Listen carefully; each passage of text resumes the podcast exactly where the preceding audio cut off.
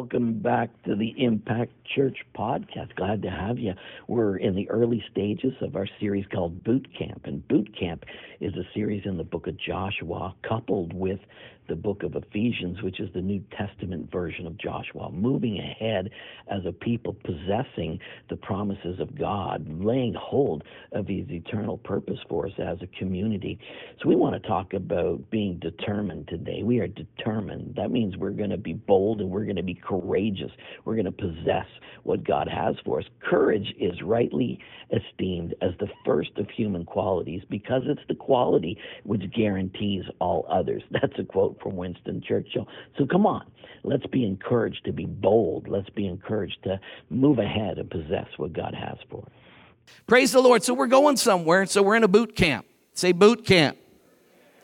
That means we're, we know that we're going somewhere and we're preparing to go to a place. So there are things we can do now to prepare for what's next.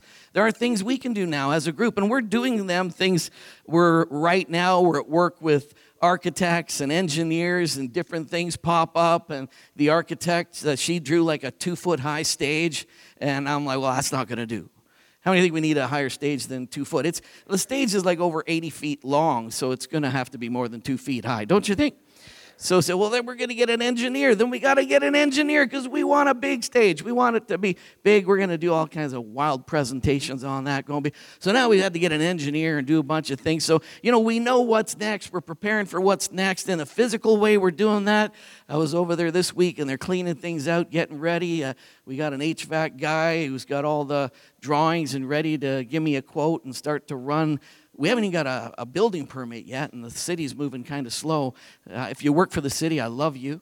And they keep telling me we're working from home. I said, You are home. I'm not sure about the other word, but people are home. But, uh, but it's moving kind of slow. And so uh, thankfully, our landlord is willing to do a bunch of work, anyways. And uh, we'll just make sure that everything is left open so when it's inspection time, they can come and see but we're, we're building a uh, we're, the lord says he's making capacity in us and if he's making capacity in us it means that there's something bigger and more special he wants to do with us in us and through us. So pretty excited about it. Are you at all excited about this? There's a reason there's a reason we're in this building. We're in this building because we're going somewhere and while we're in this building, we're kind of feeling it out. Now, I had some of the kids downstairs before. They're already enjoying church. And, and one of Henry's kids said, uh, You know, really love the gymnasium. Are we buying this church, Pastor?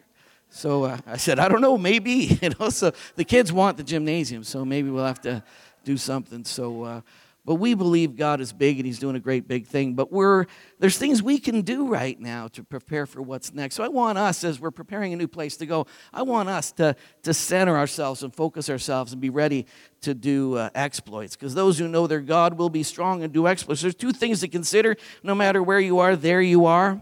No matter where you can change your hairdo, you can change your scene, you can change your view, but you know what? There's something common, there's still you. So the new view doesn't mean new you. Even if you know what's next, doesn't mean you're ready. I shared with that last week. I mean, you remember those words I do? I said I do. I tell you, I don't know. Well, after it was six months, I said, I'm not sure if I can, but I did say I do. And, you know, God's been faithful. He's been, been uh, you know, changing my wife, so it's really good. So, but but you know, just because you know what's next doesn't mean you're ready. So we want to prepare for that. Regret is the second largest emotion that people express. And I thank God love is the first one. So, but studies have shown that regret, regret and, and regret is, what if I could have? Few years back, when we started this whole thing, let's sell the building and let's do something, uh, it started with Tommy Tenney when I listened to him. And Tommy Tenney, uh, First Assembly in Phoenix, uh, Arizona, big church. His, his son built the Dream Center in LA, and he went to his dad, and his dad took up an offering, a couple million dollars, said, let's do it. But Tommy Tenney's a guy who's done some stuff, done some ministry stuff. And he's like 80 years old, and they said, Tommy, looking back over life, I mean, you know, is there anything you would have done different in, in ministry? And so, I mean, I pay attention then, right? I don't know about you, but I pay attention when I'm listening to a leader, a significant leader, and, and what would you have done different? I said, I want to know what a guy like that would have done different. He says, I would have risked more. I would have risked more. I don't even know if we're risking enough, but we want to do more. We want to do more.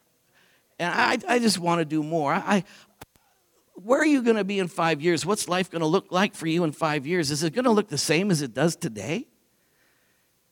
I mean, would you feel like, wow, I wish something different happened over these five years? I wish, I, am expected in five years that things are going to shift in a big way. And I'm pressing hard on the plans and the dreams that God's put in my heart. And I want to see a shift. I want to see things transform. I want to see the city transform. I want to see this community transform. You know, in the last five years, I've seen this area grow worse and worse. You know what? I want to believe for better and better in this community. I want to see London touched, healed, and transformed. I don't want to personally be like I am five years from now, but I don't want my community, my family, uh, everything around me. I want to see the blessing of God because it says, I will bless you more and more, you and your children and your children's children. So there is an outpouring from heaven right now that is released to impact and transform my life, to take me to a, a new level of blessing and expectation. And so I want to put a demand on that. I want to say, Yes, Father. I want to open my heart to what He's doing today in a big way. So we don't want to be in if only land. Let's get fixed in a position and a possession mindset. So last week we talked about release, reflect, and resolve, and we're going to talk a little bit more about resolve. I had to use the word determine. So I got determined. I put that in there because really I'm going to talk about courage, but it, it doesn't start with a D. So we started with the declutter. How, how many were helped by declutter just a little bit? Declutter helped you a little bit. All right, the rest of you were sleeping. But anyways, declutter and declutter is a good thing because you got to unpack some stuff. And I, you know, we decluttered. I can't believe we had as much stuff as we did over there at 220 Adelaide Street. But we decluttered some stuff. We leaned down. We're getting ready. So we want to do that. First thing we want to do is we want to remove things that are unnecessary. If there's weights and things that are holding us back, we want to cut that off right now. We're going to eliminate that first thing. Boom. We're going to cut off the things that are not useful to us moving forward. We're going to lean ourselves down to do these great things for God. So determine, determine is where we're at. So we're going to declutter and now we're going to determine. Now the book of Joshua, if book of Joshua is in the Old Testament. Say Old Testament. All right, so and we live in a new covenant season. We live in a new covenant time. So whenever you read the Old Testament, you got to realize the God is not a different God in the Old Testament, but it was a different covenant. There were different rules. There's different ways that God interacted with people. There, the people in the Old Covenant were different.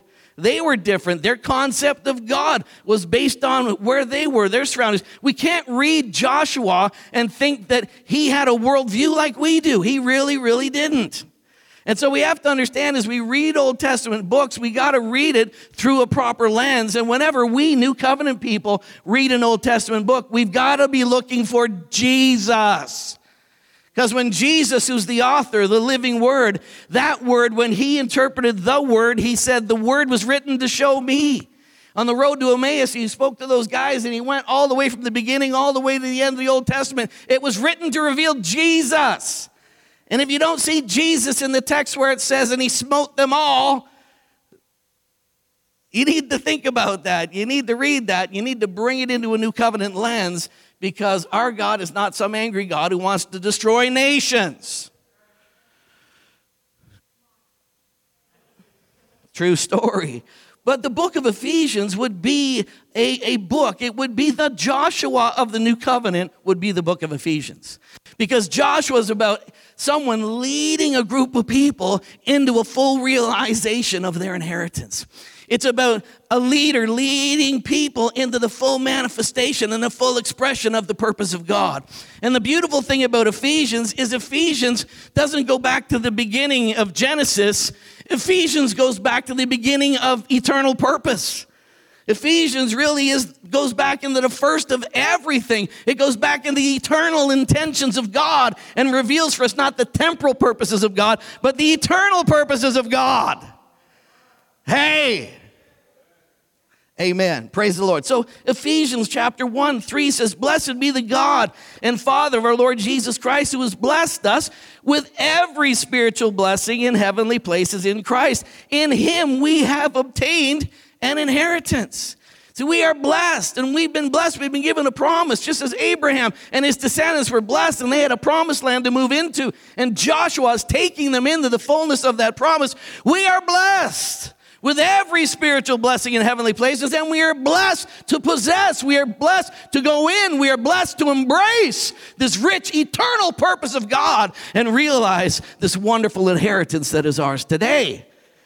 Hey, man, I feel Jesus. It's good stuff. Ephesians chapter, um, I got to stay with my clicker at the same time.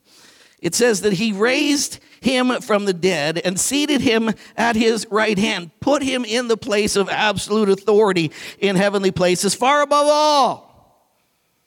Far above all. Jesus has conquered everything. He's conquered every enemy of our soul, every enemy of the purpose of God. He has conquered all and he is seated. Why do you sit down? You sit down because you are finished.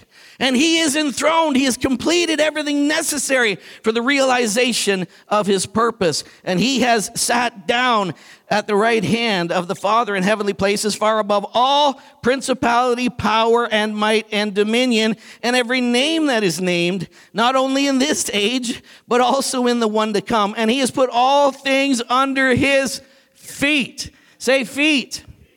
See, feet are an expression of rule and reign and dominion. When I go to India, they don't let me wear my shoes into the church. And if, especially if I go on the platform, you don't wear shoes on the platform. And the reason they do that is because this is not your house.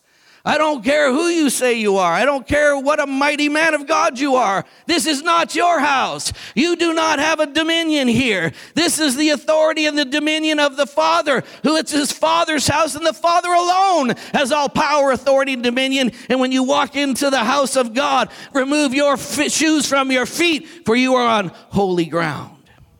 And see, even in Jewish culture, the reason you took your shoes off wasn't because they wanted the carpet to stay clean. You took your shoes off because you were acknowledging, I'm coming into another person's dominion. But he's put all things under his feet. And he's placed all things under our feet because he's given the church all power, all authority in this age. The church's next thing isn't, let's escape and get out of here, everybody. Let's plan for a quick backdoor exit. Woo! He put all things under our feet because in and through us, He wants to reign and rule right now until every single last enemy is made His footstool. The God of peace, shalom, the God of absolute victory, will soon crush Satan underneath your feet. And He shared with us all great power, great authority, and great dominion. So we're here in a boot camp. Because we're not just, let's get a, another place to fellowship. Let's get a bigger barn and invite some people. We're getting a bigger barn because we're taking a bigger chunk. This is just one of many, many steps to be sure that the dominion and authority, that the eternal purpose of God is manifest and realized all over the places where He's given us responsibility. We're going to bear that responsibility as good stewards, and we're going to demonstrate and manifest the power of God. Hey! Wow. All right. He put all things under his feet and he gave him to be the head over all things to the church because he is the head but he's not some he's not some bodiless thing sadly the church is a headless thing the church is like a halloween character it's running around without headship but you see, he is the head of the church. He, we are the body of Christ. He says, A body I have prepared for myself, knit together, as Peter said, we are living stones to manifest and declare the praises of God. A beautiful, wonderful community of priests, of kings, manifesting the authority of God in the earth. And we are not here to tolerate and cohabit with nonsense. We are here to exercise the authority of God and to bring the manifestation of His kingdom. As it is in heaven, so it shall be in my life, in my home, in my neighborhood, in my community, in my city, the kingdom of God. Amen. What a good looking group of people, my goodness the church, which is his body, the fullness of him who fills everything in every way. So, how is God Almighty going to fill the earth with his glory? Look around. Look around. Because out of your belly, that's why mine's a little larger than some, is going to flow rivers. Not a river, but rivers of redemption, of power, of grace, of healing, of majesty, of peace. Out of us, we are living, walking, mobile dispensers of the favor of God everywhere we go. Don't ever diminish who you are. Oh, makes me lift up my head. I'm a, I walk with a noble gait because I am. He is the King of kings. He is the King of kings. We are that royal priesthood. We are the bridges to manifest and to bring into manifestation the kingdom of God. How are you? I'm feeling a little more zeal on this than I uh, did in my preparation. All right. Joshua 1, 3 to 9. Let's read this. Joshua 1, 3 to 9. We, last week we started with Moses is dead. He had to tell him Moses is dead. You need to understand the season has shifted. There's something new going on, and you need to prepare, prepare yourself. So then he said, Every place that the sole of your foot. See, now that meant something to them because when I put my foot on it, it means it's mine. It means it now comes under authority and dominion of us. So, wherever we as the church of God today take our feet and put our feet, we then are exercising the authority and the dominion of Almighty God. It says, wherever you place that sole of your foot, wherever it treads, and that word tread is not to land on, it is more, it's a word kof. It means to, it means to go forward and possess. It's like, it's not like, it's not like, it's like grab and, and just completely take authority over. So, wherever you put the sole of your foot, wherever you tread, whatever you tread upon, it ha- I have given it to you, as I said to Moses. So they were told they knew that this promise to move into this land of promise, it was there. So they knew that. From the wilderness of Lebanon to the great river to the river Euphrates and the land of the Hittites and the great sea towards the going down of the sun shall be your territory. 30,000 square miles, of which they only possessed 10%. They only ever fully possessed 3,000 square miles of the promise of God. God's promise was way bigger than they laid hold of. Verse 5 No man shall be able to stand before you all the days of your life. Isn't that nice for Joshua? I mean, if you're going to go into some place where 40 years ago we backed up and said, no way, but you and Caleb were the only two guys alive from that generation, and now it's your turn to go and possess what you believed for 40 years ago. You're going to go possess a land that was full of giants. Full. They felt like we are grasshoppers. We are we are tiny compared to the people who possess that land. And now Joshua is saying, "We're going to go do it now." It's a really good thing when you're going to go face armies that are way stronger than you. I got a whole group of people who've never known conflict. They've never known battle. I mean, they are the the children, the sons and daughters of slaves who lived in disobedience. They've wandered around the desert. They've never even they've never even dug a hole or planted a plant plant. They've lived off a manna from heaven and water from a rock. I got one massive, helpless group of people who've been spoon fed by the Almighty all this time. And now we're going to go and take over this territory that is filled with mighty nations and kings and giants. Yes, we are. We ate garlics and leeks, smelly stuff in Egypt. We ate what is it in the wilderness. And in the wilderness, that's where people are. That's where, like, new converts are in the wilderness. What is it? You need to be baptized in water. What is it? You need to read your Bible. What is it? You need to pray to Jesus. What is it? But we're going to walk into a land where we now eat a meal where we depend on resurrection power, where we take a seed, we put it in the soil, and we let it die, and we believe that I'm going to live every day and I'm going to possess and operate out of the miraculous every day of my life. This is a massive transition, people. It's a massive transition. No man shall be able to stand against you all the days of your life. Are you ready for that? Greater is he that is in you than he that is in the world. If God is for you, who, who, who let the dogs out? If God is for you, who can be against you? Do you know how advantaged you are in this new covenant? This is Joshua. This is the old covenant. This is him walking and coming to the place, all of it leading up to the manifestation of Jesus. But when Jesus came, he opened the door in a much bigger way. We have a new covenant where it's not God around us helping us, it's God in us manifesting his glory in our world and in all the earth. Amen. Amen. All right. All right. No man shall be able to stand before you all the days of your life. As I was with Moses, so I will be with you. That's good to hear. Thank you very much. I will not leave you nor forsake you. Amen. These are all promises that we can embrace, much better promises. The promises of the new covenant are so much better. Hebrews is all about better. We have a better covenant than they operated in. But Joshua must have felt you know, lifted up, must have felt encouraged to hear what the Lord was saying to him.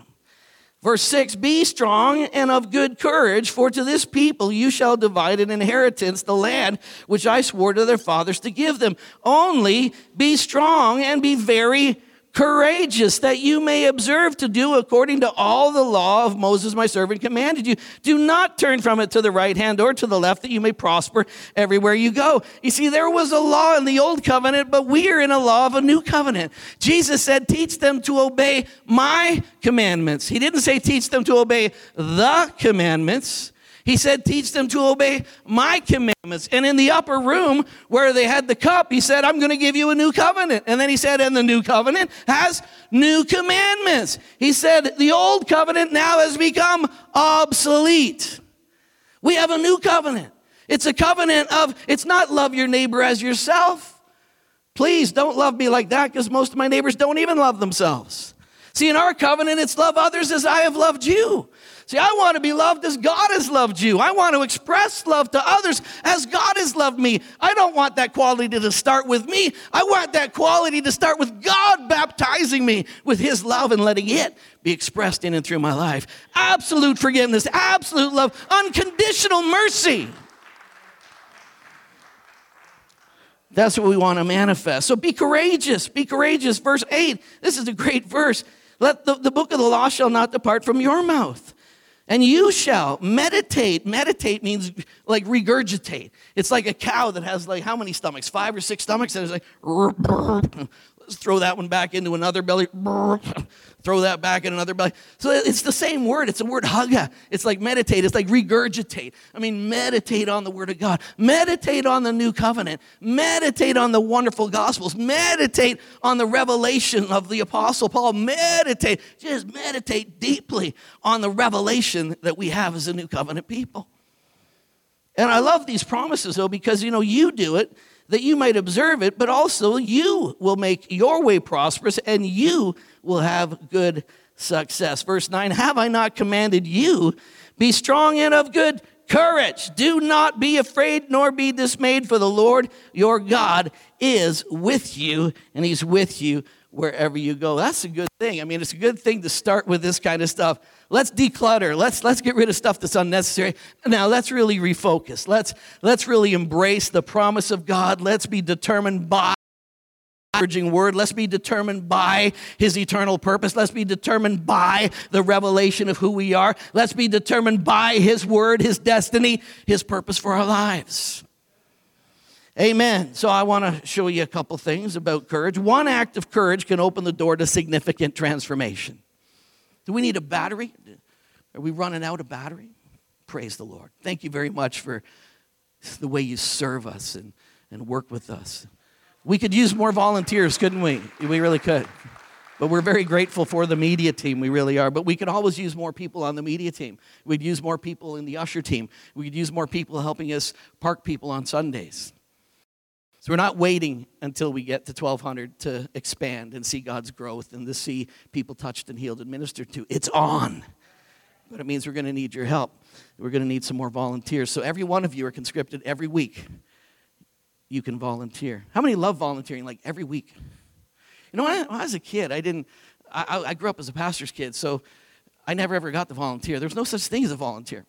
I mean, imagine me saying to my wife, honey, I'm going to volunteer tonight to do the dishes. I mean, boy, I'd say that once. volunteer? Are you kidding? This is your home. This is our home. You have a responsibility just like I do. I said, Oh, I thought that was your job. I was going to volunteer to do your job. What are you doing volunteering in the house of God? Don't volunteer. Just show up and give everything and serve every which way you can because we're in this together. That was just such a gentle encouragement from your pastor. so gentle. One act of courage can open the door to significant transformation. One act of courage. You're going to have so many opportunities, maybe even today, throughout the week, throughout your life, you have so many opportunities to manifest an act of courage. Let me, let me give you something here, right there. How many remember this act of courage? You're way at the back, you may not be able to see it, but uh, this was in Tiananmen Square. This was in Beijing. It was uh, June 5th, 1989, in Beijing. The government, the day before, had just brought tanks into that square and violently put down a protest. Uh, how many were not even alive for that? I was, you know, I remember that. But this was the next day. This is a guy with his this is a guy with his briefcase in one hand and he picked up dinner in the other hand. And you know, these tanks were coming down and they were leaving Tiananmen Square. And he walked out in the middle and he stood in front of the tank. And the tank actually stopped. And then the tank went this way and he walked over. And the tank went that way and he walked over. And you can go, you can Google it and you can watch it on video. You can't Google it and watch it in video in China because it's been banned. It's never going to be shown. A whole generation won't even know that happened. But one man, and he's called Tank Man. That's his name. You can Google Tank Man and he'll come up. Nobody knows who he is. They're not sure what happened to him after that, nor do they know what happened to the fellow who was driving the tank who did not run him over. We don't know where that crew is either. But this was one man, and it's become an iconic picture. It's become a picture of a generation. It's considered one of the most amazing uh, acts of courage that's ever been seen. And he says, You might have, you know, violently put down a protest, so some of my friends might have been killed and died, but I'll have you know the spirit in me is not broken. And one act of courage is still working, is still shifting, and is still moving in the hearts of a nation, of a group of people that are still st- struggling for freedom from oppression. That was just one man. And you know what? I don't think that morning that he started his day saying, I'm going to do something courageous today. I'm going to stand in front of a tank this was a random act. This was in a moment he saw something and he acted and he did something. And this one courageous act has spoken and has been a, a call to a generation. Let's contend for freedom. Another act of freedom, Rosa Parks. The bus, the bus that this happened in is in a museum. And Rosa Parks, again, Rosa Parks, was, she actually uh, bought some things and, and was going home later that day than she usually did, and she usually caught the bus. But she didn't wake up that day and say, I'm going to do an amazing act of courage. Maybe it's because she didn't have to do that. Maybe because living as a courageous individual was something that was in her. It was in her DNA to live every moment of my life looking for opportunities to be courageous. It's not something that one day you prepare for and today's my day. Today I'll do it. But there's people who, in the moment, because of the values, because of things that were in their lives, suddenly it came into manifestation and expression, and it became a one act, an act that caused, a courageous act that brought about transformation. Rosa Parks, when she got on the bus, she, she usually avoided this bus because she knew the driver. And the driver would always, the black folks, they would get on. He made them pay at the front, then he made them get out and go to the back. And after they paid, he would close the doors and drive away. And she was so annoyed with this guy, she, she would never get on the bus where he was there. But for whatever reason, she happened to get on the bus and he was the driver and she was seated back there. And you had white only seats at the front, you had open seats in the middle, and you had black seats at the back. Well, you know what? It wasn't a full bus, so there were some open seats in the middle. So she sat down. There was a black man beside her at the window, and there was another, a couple of black ladies on the other side. And then a white man got on, and all the white seats were taken. So the bus driver got up and said, You people, move out. And the two ladies, they moved out. The man, he moved out, and she slid over to the window seat and just looked out the window. I'm not moving. And she refused to move. And this nasty man came back with all kinds of stuff, said, I'm going to throw you off the bus. She says, Whatever you got to do. She said, I'm not putting up with this anymore. You know, this was an act of courage. This was in uh, 1995, December 1st. I mean, she's considered a soft spoken African American seamstress who refused to give up her seat for a white man. I don't believe in white privilege. Well, they had it there. If you were a white man, you had privilege. You got to sit down. But here's one person who said, That's enough. One person's act of courage has been something that's been an iconic picture. That bus itself, the bus itself, has been preserved. All the other buses went to the scrap heap, but that bus was special because of her one act of courage that day. It's transformed things. Things still need some transforming. But thank God for one person. And you know what? It wasn't like God said, Today, Rosa, you're going to do something courageous. That day, it was random, but that day, because there was something in her, because she was prepared as an individual, that if there's a courageous opportunity, I'm ready.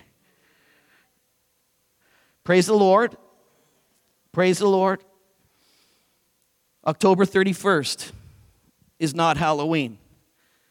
It is a Halloween Eve. But you know what happened on October 31st? This guy right here, Martin Luther, he nailed a thesis to the wall of a church, the door of a church at Wittenberg. He was fed up with institutional church. He was fed up with the bondage. He was fed up with the church raising money by saying, We'll forgive your sins if you send us a check.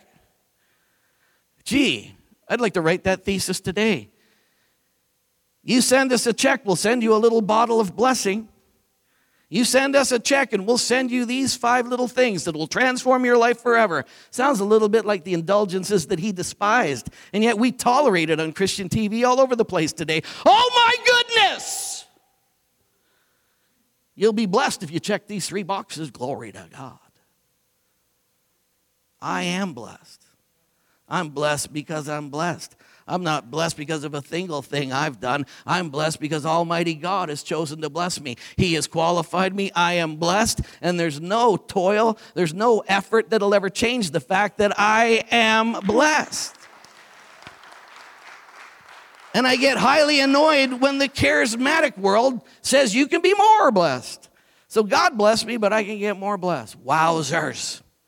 It's not even in the Bible. Martin Luther nailed that to that wall. October 31st, it was October 31st, 1517, and a Reformation began. And all over the world, a Reformation began that the just shall live by faith. Sola fide, faith alone. And yet we got the church today still saying, yeah, faith only, Pastor, but you gotta, you gotta, gotta, gotta, gotta. Faith alone. One brave, courageous monk said, I've had enough. Hello, how are you? The just shall live by faith. And there's no and. If you add anything else to the gospel, it's a different gospel and it has no power. How are you today? Courage is not the absence of fear. Amen.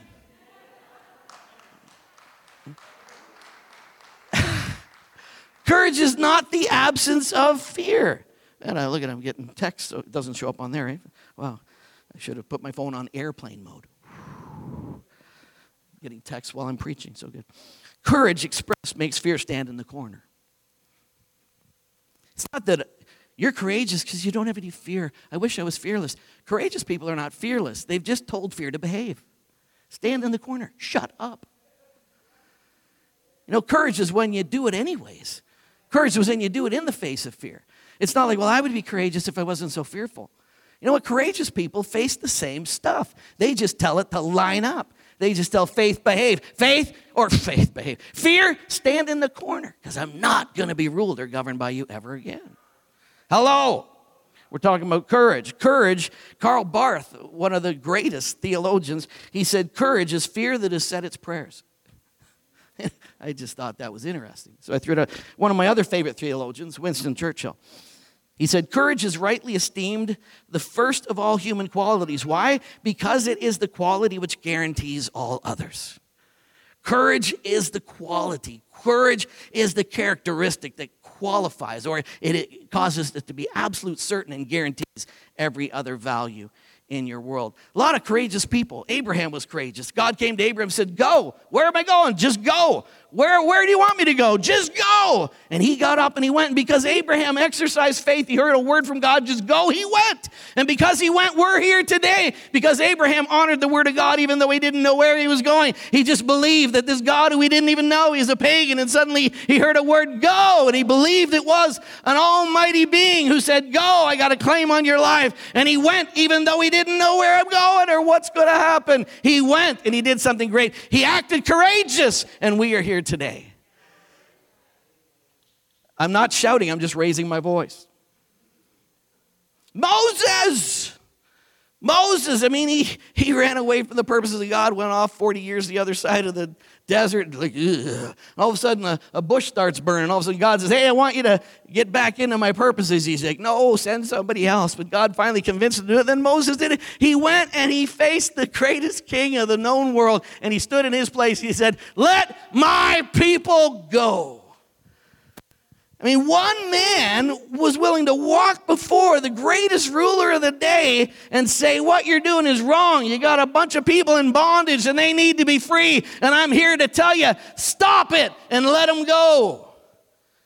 But God was with him and God gave him authority, God gave him power, God gave him signs. And he did something incredible, but he began with courage. Courage. David, I love David. Don't you love David? I mean, even if you don't go to church, you've heard of David and Goliath. I mean, you know that story about a, a, a little teenage boy who went with a slingshot and took out a giant. I mean, I love that. David's going to take pizzas to his brothers to, to bribe the commander to get them sent to the back row of the fight. But when he gets there, he sees this big giant. He's going, What's going on? Well, he says, Anybody, just one person come, you fight, just our fight we'll deal with it all. Just us fighting, and that'll settle it once and for all. David said, I'm in. They said, Oh, go away, you rotten little kid. He said, No, I'm in. And the king was so desperate for somebody to show up and do something, he said, Let's give the teenager a shot. And he ran down there and he ran after. He said, This is so exciting. Woo! I come at you in the name of my God. Woo! I mean, the victory is the Lord's. Woo! The battle is God's. And he's running at this giant with a slingshot his mouth wide open, declaring a preferred future. Because one person with courage is a majority in every circumstance. I love that story, don't you? Man going after Moby Dick with a rowboat and a spoon and some tartar sauce. Whoa! Makes me want to grab a corn stalk and jump over hell and spit in the devil's eye. All right. Boom, David. I love David. But David, that one act of courage changed everything. The one act of courage gave them authority over their enemies from that day forward. That one act of, of courage transformed the world. Daniel, Daniel, oh king, don't let anybody pray to another God. If they do, you kill them. They said, whoever does, we'll kill them, right? Okay, okay, let's do that. Daniel heard that. Daniel opened his windows. He didn't go to a closet. He didn't hide in a corner and pray. He opened his windows like he always did. And he prayed in public for everybody to see. I don't care what they say. My God is God. He is king. And I will serve him. And you know, the next day, you know what happened? He gets thrown in the lion's den. You know what happens after that? The king runs. Are you okay, Daniel? Daniel says, Oh, king, I am fine. You know what happened? In one day, it became a nation where God is now our God. In one day, they went from paganism to serving the living God because of one man's act of courage. Hey! Man, there's all kinds of stories in history. There's all kinds of stories in the Bible. There's the Apostle Paul. I mean, the Apostle Paul was murdering Christians, and then he gets knocked off his horse, and then God says, Come, I want to show you what you must suffer for me. And Paul knew that I'm going to take the gospel throughout the known world, and everywhere I go, I'm going to be beaten. I'm going to be stoned. I'm going to be shipwrecked. I'm going to be dragged out of town. I'm going to be persecuted. And now he was told up front that this is what's going on. He cried out, God, take this from me. And here's the promise he got My grace is sufficient for you. And Paul, the Apostle Paul, had courage even in the face of, of, a, of a call that was going to be painful. And he'd endure hardship. And even though he knew about it, he did not shrink or back down. He went full face on and he served the purpose of God in his generation. He served the purpose of God in his generation. David served the purpose of God in his generation and then he died. Carl served the purpose of God in his generation and then he died. Put that on my tombstone. He served the purpose of God in his generation. There's a purpose for us. There's a purpose for you. There's a purpose for us together. We need to declutter our lives, but then we need to be determined. We need to be courageous because we've got a responsibility today. Not to attend church, you know, one Sunday out of four.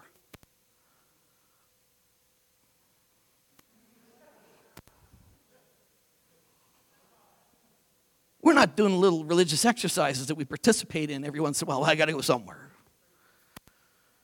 We're a community forged in fire and purpose and power. And for such a time as this, He's brought us together. I don't want to dwell carelessly right now. I want to be determined. I want to be courageous. If you've got a little bit of knowledge of what God's God called you to do, then you've got a responsibility to step up. Let's do something great for God. Hey, Pastor ate his Wheaties this morning. Joshua needed courage. I mean, he needed courage because he's a new leader. I mean, Moses is gone. Moses was a pretty amazing leader. I mean, wow, he was the leader, and now he's gone, and now I got to go, hey guys, it's me now. God's going to speak through me, and I'm going to lead you into some stuff. And wow, that's tough. Moses did some amazing things, right? I mean, he went, we got out of there because Moses confronted Pharaoh. I mean, wow, did you see what happened? That rod in his hand, that was lightning. I mean, bam, he opened the Red Sea, took us across. Wow, did you see that? And now Moses, Joshua's like, uh, uh wow, you got to have a little bit of courage. That's a new transition, a new transition. Also, you, you got to realize that he had never been this way before. I'm not leading them, let's continue to do what Moses did and let's go in circles in the wilderness. But I'm now going to do something we've never done before. I got no roadmap for this. I mean, I got nothing. It's not like, uh, here, do what Moses did. I mean, Moses never took us in. Moses can't take you in. The law can't take you in. The old covenant can't take you in. It's got to be Jesus. He'll take him in. Boom, boom. It says people. Here's another one. You ready? Right here. Joshua needs courage because people can be nasty. I'm not talking about unbelievers. I'm talking about believers. I'm talking about you. Well, you know, some of you. Well, maybe not any of you. Maybe it's you on the camera. I don't know. You know, I mean, he saw, Moses saw what the people did. They were grumbling, complaining. They attacked this leadership all the time. And so I got to do what Moses did. I got to put up with all of this stuff. I mean, oh my goodness, can you pick somebody else? Because people can be nasty. I, I, Um, this is the part of the sermon that you apply to other people in other churches and other places. We're not talking about you or me. It's just an overall teaching that I had to share. There are challenges because you are going to go into a place where there are enemies. You're going to go into a place where there are giants. You're going to go into a place where there's a people that are trained for warfare and they're a little frightening. And so Joshua needed courage. And God said to him, Be strong and very courageous three times because this is going to be something you need in this new phase of life and ministry. Hello. All right, that was fun, wasn't it? How many got traumatized there? Just a little bit. How many want me to put the, my hairhead picture up again? Thank you, Doug. Thank you. Thank you. Joshua had a reason for courage. So look at this. Joshua had a reason for courage. He had a working relationship with God. I mean, he was with Moses. When Moses went up and got the Ten Commandments, was in the glory of God. If you read it, Joshua was with him. Moses, a servant, was with him. Joshua had all those experiences with Moses. He got absolutely whacked in the glory of God. It says they're in the tent of meeting, and God's speaking to Moses, giving him direction. And he's going, Okay, Joshua, let's go. And Joshua's like, uh, uh, uh. He said, Okay, stay here. Joshua stayed in the presence of God. He marinated in the glory of God. He marinated in a wonderful relationship with God. He knew he had a working relationship with God. He had a work, do you have a working relationship with God? He had a working relationship with God. As I was with Moses, I'm going to be with you. He had a promise from God. Everywhere you go, wherever you go, I'm going to be with you. He had a commitment from God that no man will be able to stand against you all the days of your life. Would you be courageous if you had that? I mean, would you step out a little bit if you had that? I mean, if God spoke those things to you, would you step up and say, I'll be courageous today? Would you? You got more than that. Joshua had God with him. You got God in you. Every moment of the day. He, he had a, a little bit, but you know what? We live in a greater covenant where we got the Holy Spirit living on the inside. We got the power of the Most High living on the inside. He has made himself one with me. I am in absolute spiritual union. I and the Spirit are one absolutely and forever by his choice. He chose to take up residence in me, and it cannot be changed. I am a child of God. I am a possessor of the Spirit of the Most High. The same power that raised Christ from the dead dwells in me in bodily form. Hey, greater is He that's in me than He that is in the world. Man. Sorry. But, but you know what? All of this is amazing. You can say, Joshua, no wonder he was courageous. The benefits you have are way more, they're way better. You got a way better covenant. Can I get an amen? So let me just do this, all right? I'm going to finish up right now. I'm going to meddle just a little bit with you. Can I do that? I want to ask you courage. I'm, I'm not asking every day of your life to look for some massive, huge act that you can be courageous. You know, I want you to just be courageous in this realm. You ready? I want you to do this. Would you ask for help? Well, that's not courageous. No, really, it is. There's a lot of pride people, pride people, proud people, people who will not say, Help me. I'm like that. I don't want to show weakness. I met with somebody the other day and they said, You know what I like about you? You're vulnerable and you tell us about all your failings. I said, Thank you. I had a, another couple. We remember the time we had marriage counseling right in front of everybody and brought in a counselor and we had marriage counseling. I had somebody come to us later and like, I can't believe you did that. I've never seen a pastor say, I need help. I've never, if you say you need help, how could you lead us? I mean, if you need help, I mean, how could you possibly be a pastor? And I went, Well, I need help. I'm asking you, would you be courageous and, and would you ask for help? Because you know what? You know it, and I know it. There's some things in your world that need to get fixed up. And it won't get fixed up until you say, I need help over here. We're a quiet, desperate, proud group of people. A lot of pretenders, especially among Christians. We're all pretending we got it together. How you doing, brother? Oh, praise God. Hallelujah. Glory God.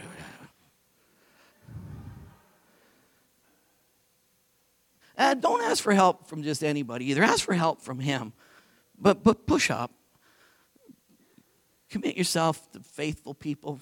Find good associations and friends. But I don't know, there's times I've needed help. And I thank God that there's people here in this community. And I thank God I have a pastor.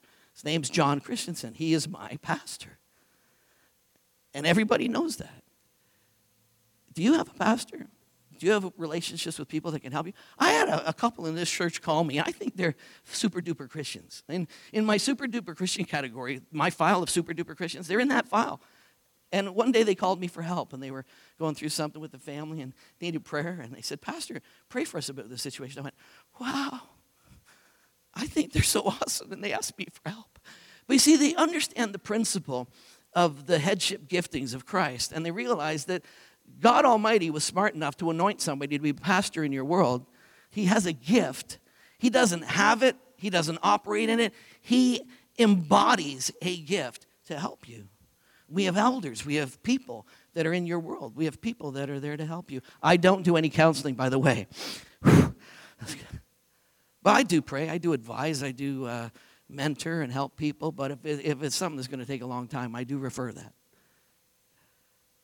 You need uh, somebody, they do that every day of their lives. I know the word. I can pray. I can command. I can break things off of lives. I can exercise the authority of Almighty God, and I can release His power into your world. I really can. And I'm really, really touched when people like that call and say, Pastor, would you pray for us? We're going to go through something that we've never been this way before, and we just want God's help and guidance, and we just want you to bless us in this journey in our lives. I went, man, I really do. I know I can. I know I'm anointed to do it. I want to. But I'm so blessed that you guys asked for help. Are you guys all still here?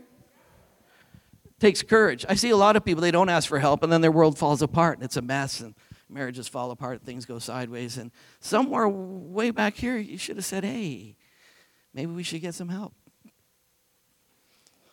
Wowzers, eh? How many want to see the picture of the guy in front of the tank? That's you.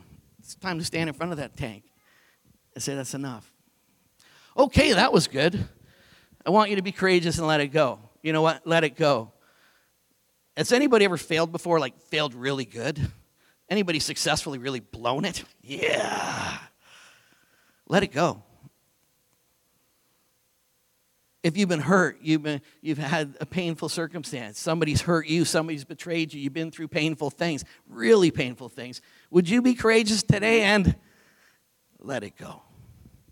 Hey, this is good, eh? Joshua conquered all kinds of mighty men. Woo! Would you ask for help? Would you stay with your commitments? What would happen if people really kept their word?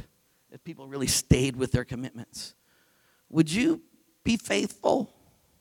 Would you stay with your commitment? It's hard to do stuff and say, let's go, everybody. Yeah, woo! Zoom, zoom, zoom, zoom. Who was, who was going to do that? Yeah, no, they didn't show up. Oh. Let's go, everybody. Well, I, I got options, Pastor. Oh, okay. I'm the only one with no options. Oh, okay.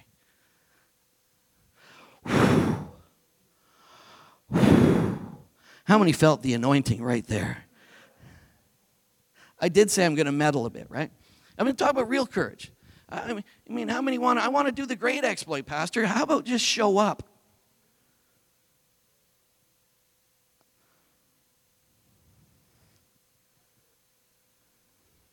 Let's do the last one. Would you open your heart to others? Nah. Mm. It's my group right here. You don't believe like me? A lot of people don't believe like you. A lot of people don't see the world like you do. A lot of people have a whole lot of different opinions about a lot of things. Doesn't mean we all got to withdraw from each other. We got to understand that, you know what, we got differences. And we can celebrate differences. I'm not talking about, I don't believe in Jesus. I mean, you know what? You know what? You can still be my friend and not believe in Jesus. We had somebody in our small group that was regularly in our small group, in the true Zach, was in our small group saying, I don't believe in Jesus, but kept coming to small group. But the 12th small group said, I think I'm a believer. And you know why we got there on that journey? Because you're absolutely loved, absolutely accepted, and you can be a part of my world. You can sit in front of me and say, I don't believe in Jesus. I go, I love you. And that's absolutely amazing that, that you're totally free to say that. I only hang out with people who believe like me. Small world. Hey, wow, we're getting really in the weeds here, aren't we?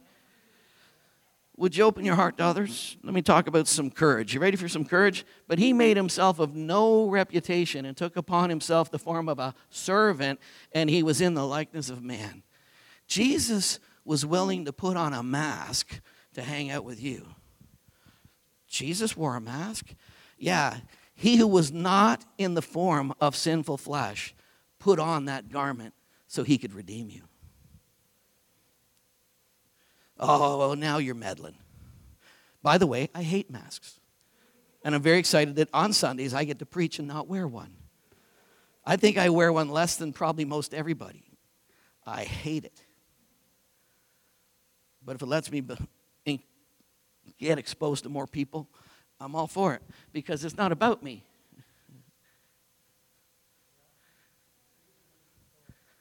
The one who had it all became of no reputation, emptied himself of every privilege of divinity because he loves you. So, would you be courageous? Hey, now here we're going to go into Ephesians again. You ready? Ephesians 3:12 because this is really Joshua in the new covenant. You ready?